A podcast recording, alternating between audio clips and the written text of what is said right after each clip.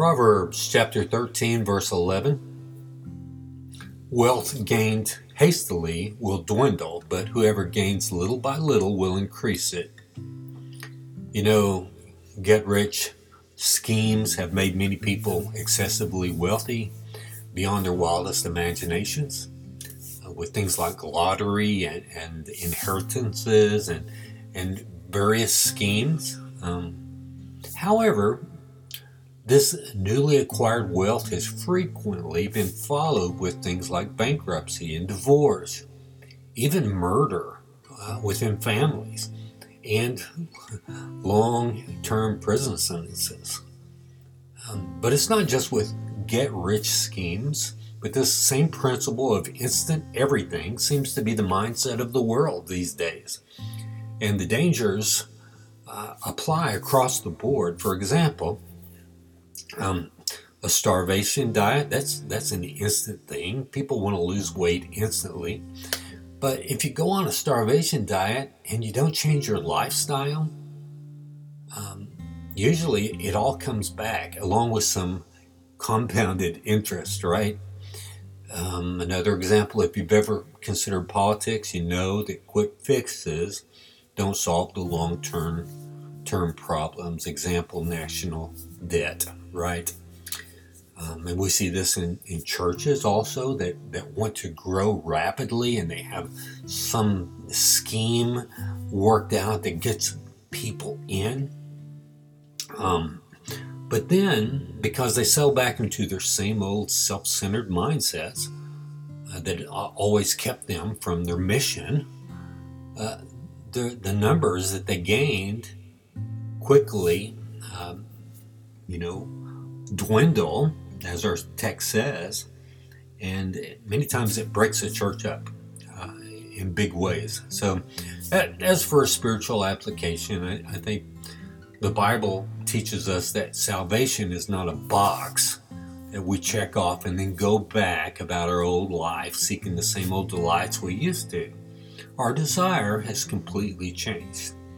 Um, we we don't taste and savor the awesomeness of Jesus, and then go back to eating the world's junk food as our lifestyle. Psalm 63 5 says, My soul will be satisfied as with fat and rich food, and my mouth will praise you with joyful lips. Um, so, so his uh, the psalmist, his taste has changed, right? From the world to the things of God. And in Psalm 119, 164, eh, it says, Seven times a day I praise you for your righteous rules.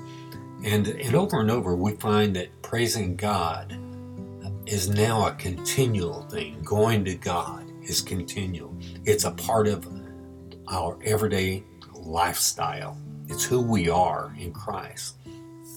And but even though salvation is not a, a quick fix, it it is a work in progress. Um, you know, we're made righteous immediately with Christ's righteousness as we believe and look to Him in faith. But practically, um, He's always working on us. You know, Philippians 1 6 says, And I am sure of this that he who began a good work in you will bring it to completion on the day of Jesus Christ. I mean, so so God is working on us over and over and over. And so what do we do? Every day we die to ourselves. Um, I think Jesus said it in Luke 9:23. He talks about it being a daily thing. And he said, To all, if anyone would come after me, let him deny himself and take up his cross daily and follow me. Let's pray. Father God, thank you for your word, Lord. As our text says, um, it, it, it, speaks of, of wealth, Lord, and it says that whoever gathers little by little will increase it. Lord, we trust you. You're doing this, this work in our lives, Lord every day you're working on us and you've shown us that you're the greatest treasure in the universe and so as we see more of your glory uh, your word says in 2 corinthians uh, 3.18 that uh, we're going to be transformed into your likeness. We're going to pick up your attributes, your characteristics, Lord. And so uh, you are our treasure. You are our wealth, Lord. And you're going to increase in us.